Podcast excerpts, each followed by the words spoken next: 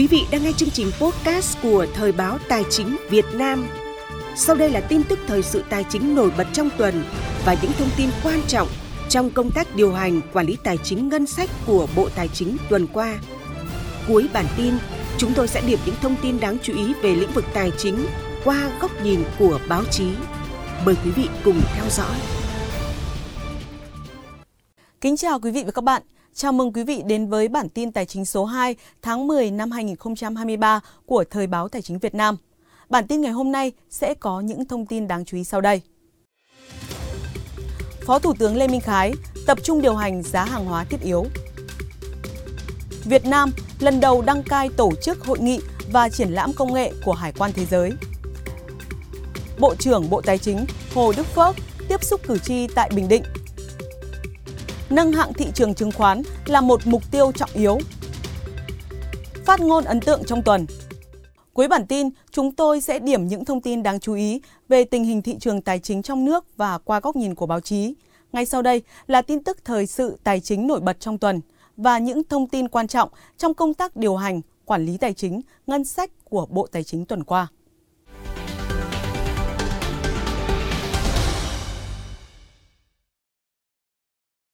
Tại cuộc họp của Ban chỉ đạo điều hành giá, bàn phương án điều hành chỉ số giá tiêu dùng cuối năm diễn ra sáng ngày 11 tháng 10, Phó Thủ tướng Chính phủ Lê Minh Khái, trưởng Ban chỉ đạo điều hành giá đặc biệt lưu ý công tác điều hành giá một số hàng hóa thiết yếu theo lộ trình để kiểm soát lạm phát theo đúng mục tiêu đề ra. Theo Bộ Tài chính, trong 9 tháng năm 2023, giá cả thị trường trong nước cơ bản ổn định, lạm phát đang được kiểm soát và theo xu hướng giảm dần. Bộ Tài chính dự báo CPI bình quân năm 2023 tăng trong khoảng 3,2 đến 3,6%, cơ bản gần giống với dự báo của Tổng cục Thống kê và Ngân hàng Nhà nước. Phát biểu tại cuộc họp, Thứ trưởng Bộ Tài chính Nguyễn Đức Chi cho rằng, từ nay đến cuối năm còn rất nhiều khó khăn, thách thức, nền kinh tế còn phải đối mặt với nhiều rủi ro nên không thể chủ quan trong điều hành. Đối với giá xăng dầu, dự báo diễn biến phức tạp, Do đó, việc đảm bảo nguồn cung trong nước là yếu tố vô cùng quan trọng. Theo Thứ trưởng, tác động tâm lý đến giá cả là rất lớn. Do đó, các bộ, ngành phải có kịch bản truyền thông khi dự kiến điều chỉnh giá những mặt hàng do bộ, ngành mình quản lý. Kết luận cuộc họp, Phó Thủ tướng Lê Minh Khái biểu dương các bộ ngành đã chủ động vào cuộc, thực hiện theo đúng chỉ đạo của Chính phủ, Thủ tướng Chính phủ và Ban chỉ đạo điều hành giá. Từ nay đến cuối năm, Phó Thủ tướng đề nghị các bộ ngành phải kiên định điều hành lạm phát theo đúng mục tiêu đề ra, trong đó đặc biệt lưu ý công tác điều hành giá một số hàng hóa thiết yếu như giá xăng dầu, giá điện, giá lúa gạo. Về tổng thể, Phó Thủ tướng đề nghị cần tiếp tục thực hiện chính sách tiền tệ chủ động, linh hoạt, kịp thời, hiệu quả, phối hợp đồng bộ, chặt chẽ, hài hòa với chính sách tài khóa và các chính sách vĩ mô khác, điều hành tỷ giá phù hợp với tình hình, kiểm soát tốc độ, tăng trưởng tín dụng theo định hướng đề ra, góp phần kiểm soát lạm phát. Từ ngày 10 đến ngày 12 tháng 10 năm 2023, tại Trung tâm Hội nghị Quốc gia, Hội nghị và triển lãm công nghệ của Tổ chức Hải quan Thế giới WCO năm 2023 chính thức được diễn ra. Đây là sự kiện quốc tế lớn của WCO và là sự kiện quốc tế lớn nhất từ trước đến nay đối với Hải quan Việt Nam. Phó Thủ tướng Chính phủ Trần Lưu Quang dự và phát biểu khai mạc. Hội nghị và triển lãm công nghệ năm 2023 là hội nghị thường niên lớn nhất của Tổ chức Hải quan Thế giới WCO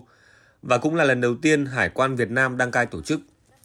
Chủ đề của sự kiện năm nay là đón đầu kỷ nguyên số, ứng dụng công nghệ thúc đẩy đổi mới và nuôi dưỡng thế hệ hải quan kế cận chuyên nghiệp.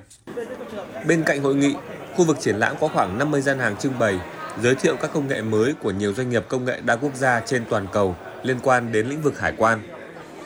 Phát biểu khai mạc, Phó Thủ tướng Chính phủ Trần Lưu Quang nhấn mạnh, chiến lược phát triển hải quan Việt Nam đến năm 2030 lấy cải cách, hiện đại hóa làm cơ sở, hiện đại hóa mô hình quản lý hải quan làm trọng tâm, đẩy mạnh thực hiện chuyển đổi số trong ngành hải quan để xây dựng hải quan Việt Nam chính quy, hiện đại, ngang tầm hải quan các nước phát triển trên thế giới. Dẫn đầu trong thực hiện chính phủ số với mô hình hải quan số, hải quan thông minh. Để hoàn thành mục tiêu này, Song song với việc phát triển tối đa nội lực, Việt Nam mong muốn tiếp tục nhận được sự hợp tác chặt chẽ và hỗ trợ hiệu quả của Tổ chức Hải quan Thế giới và cơ quan hải quan của các đối tác. Có thể nói, việc đăng cai tổ chức hội nghị và triển lãm công nghệ của Tổ chức Hải quan Thế giới đã khẳng định vai trò tích cực và trách nhiệm của Hải quan Việt Nam trong khuôn khổ hợp tác với WCO. Hội nghị cũng là cơ hội để Hải quan Việt Nam tăng cường hợp tác với cơ quan hải quan các nước, các tổ chức quốc tế, các doanh nghiệp hàng đầu về công nghệ. Ngày 10 tháng 10 tại Bình Định, Bộ trưởng Bộ Tài chính Hồ Đức Phước và đoàn đại biểu Quốc hội tỉnh đã có cuộc tiếp xúc cử tri tại Bình Định trước thềm kỳ họp thứ 6 Quốc hội khóa 15. Tại cuộc tiếp xúc cử tri, nhiều ý kiến cử tri đánh giá cao nỗ lực điều hành của chính phủ, Quốc hội, đồng thời cũng nêu ra những vấn đề còn là tồn tại chưa được giải quyết. Cử tri cho rằng chính phủ đã điều hành chính sách tài khóa tiền tệ linh hoạt, giữ vững ổn định kinh tế vĩ mô, tình hình thu ngân sách nhà nước khó khăn, nhiều khoản chi trông chờ vào ngân sách. Trong khi đó, chính phủ, Bộ Tài chính liên tục triển khai nhiều chính sách tài khóa, thực hiện miễn, giảm, giãn, gia hạn nhiều khoản thuế, phí và lệ phí.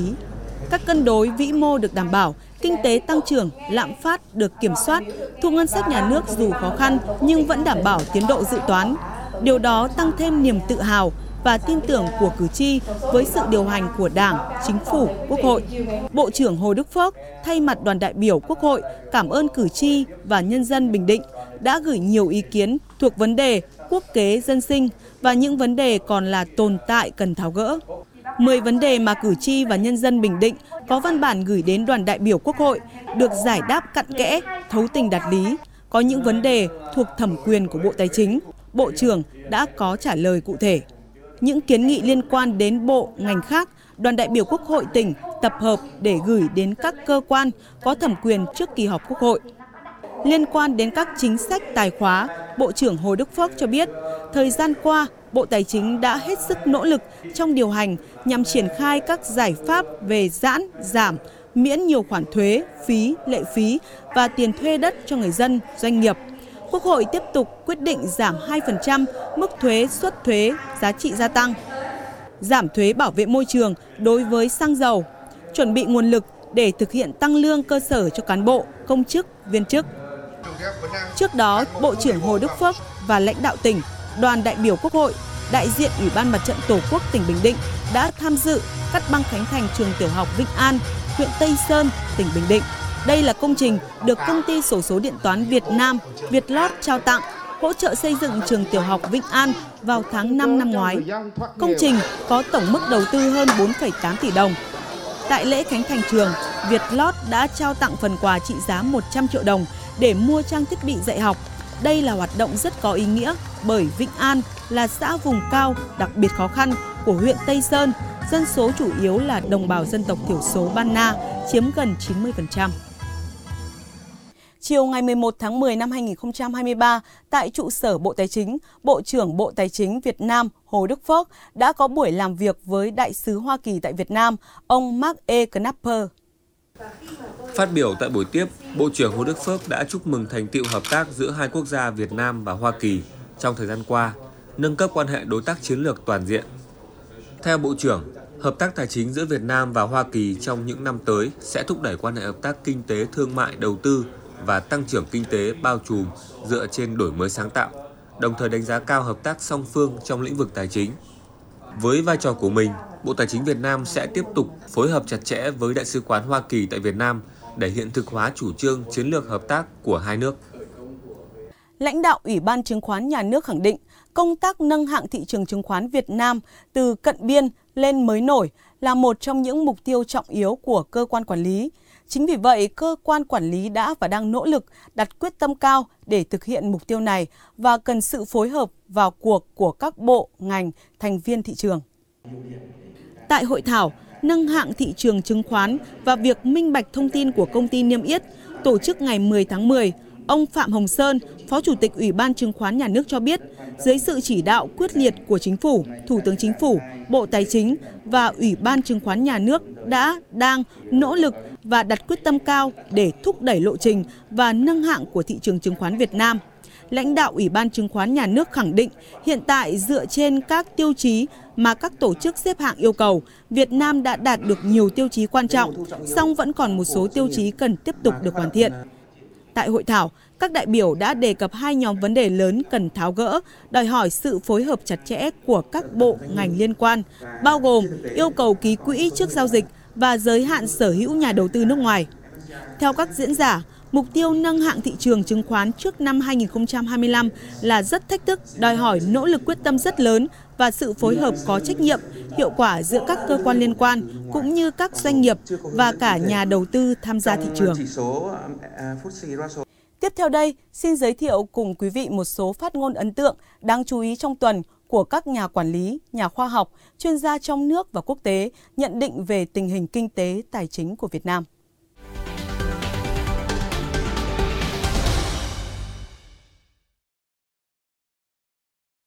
Gặp gỡ đại diện giới doanh nhân Việt Nam nhân ngày Doanh nhân Việt Nam 13 tháng 10, Thủ tướng Chính phủ Phạm Minh Chính khẳng định Đảng, Nhà nước và nhân dân luôn là điểm tựa và luôn tin tưởng đội ngũ doanh nhân Việt Nam. Chính phủ, Thủ tướng Chính phủ cam kết luôn sát cánh, chia sẻ, động viên, tiếp thu tối đa các ý kiến của các tổ chức hiệp hội, cộng đồng doanh nghiệp để xây dựng và phát triển cộng đồng doanh nghiệp, doanh nhân hùng mạnh và đoàn kết. Tinh thần là không nói không, không nói khó, không nói có mà không làm. Đã nói phải làm, đã cam kết phải thực hiện và đã làm, đã thực hiện phải có hiệu quả cụ thể. Trả lời phỏng vấn của phóng viên Thời báo Tài chính Việt Nam, ông Trần Thanh Quyết, Giám đốc điều hành phòng thương mại Ý tại Việt Nam khẳng định, triển vọng kinh doanh tại Việt Nam đang tích cực dần lên. Có nhiều tín hiệu cho thấy kinh tế Việt Nam đang trong giai đoạn chuẩn bị trở lại đà tăng trưởng mạnh mẽ hơn. Báo cáo chỉ số niềm tin kinh doanh BCI quý 3 năm 2023 vừa được Hiệp hội Doanh nghiệp châu Âu Eurocharm công bố cho thấy kỳ vọng tích cực của cộng đồng doanh nghiệp châu Âu đối với tình hình kinh tế cũng như kinh doanh tại Việt Nam. Phần tiếp theo của bản tin tài chính tuần này sẽ là những thông tin đáng chú ý về diễn biến nổi bật trên các thị trường tài chính diễn ra trong tuần.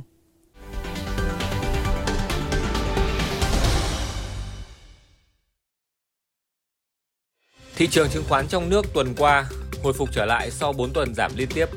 Mặc dù đà tăng thu hẹp trong hai phiên cuối tuần, nhưng nhìn chung, VN Index có một tuần chọn 5 phiên tăng. Đóng cửa phiên cuối tuần, chỉ số VN Index dừng lại ở 1.154,73 điểm, tăng 26,19 điểm so với tuần trước. Tương tự chỉ số HNX Index cũng lấy lại đà tăng khá tốt. Đóng cửa phiên cuối tuần tại 239,05 điểm, tăng 8,6 điểm. Chỉ số Upcom Index đạt 87,9 điểm, tăng nhẹ 0,7 điểm. Trong tuần, thanh khoản trên HOSE đạt 69.569 tỷ đồng, giảm 5% so với tuần trước. Thanh khoản HNX tăng 7% với 9.355 tỷ đồng, còn Upcom đạt 3.225 tỷ đồng, giảm hơn 14,5% so với tuần trước. Khối ngoại có một tuần giao dịch không tích cực khi gia tăng lượng bán dòng tới 1.810 tỷ đồng. Trên thị trường tiền tệ, tuần qua ghi nhận tuần thứ tư liên tiếp, Ngân hàng Nhà nước thực hiện các đợt bán tín phiếu trên thị trường mở. Tổng số tín phiếu được phát hành trong tuần lên đến gần 55.000 tỷ đồng, song lãi suất tín phiếu đã quay đầu giảm so với tuần trước. Cũng trong tuần qua, giá vàng thế giới ghi nhận xu hướng phục hồi tốt sau chu kỳ giảm giá trước đó. Tính chung cả tuần, giá vàng thế giới đã có một tuần khởi sắc với mức tăng trên 56 đô la Mỹ so với một tuần trước đó. Tại thị trường trong nước,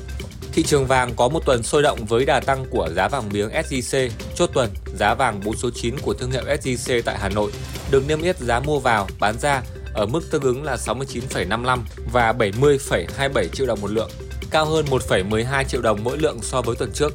Về tỷ giá, tỷ giá trung tâm do Ngân hàng Nhà nước công bố biến động không lớn,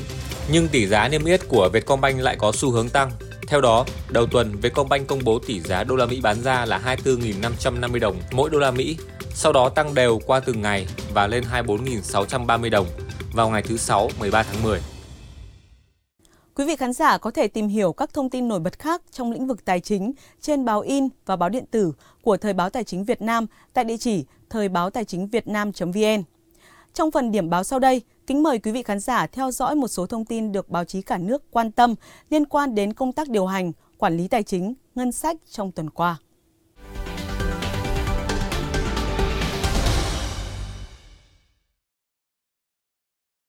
Tuần qua, các báo đã dẫn thông tin từ Bộ Tài chính về tình hình giải ngân vốn đầu tư công tại các tỉnh Ninh Thuận, Bình Thuận, Đắk Lắc, Đắk Nông, Gia Lai, Con Tum, Lâm Đồng, Đồng Nai, Bình Dương, Bình Phước, Tây Ninh, Bà Rịa Vũng Tàu cho thấy tỷ lệ đạt được còn rất thấp.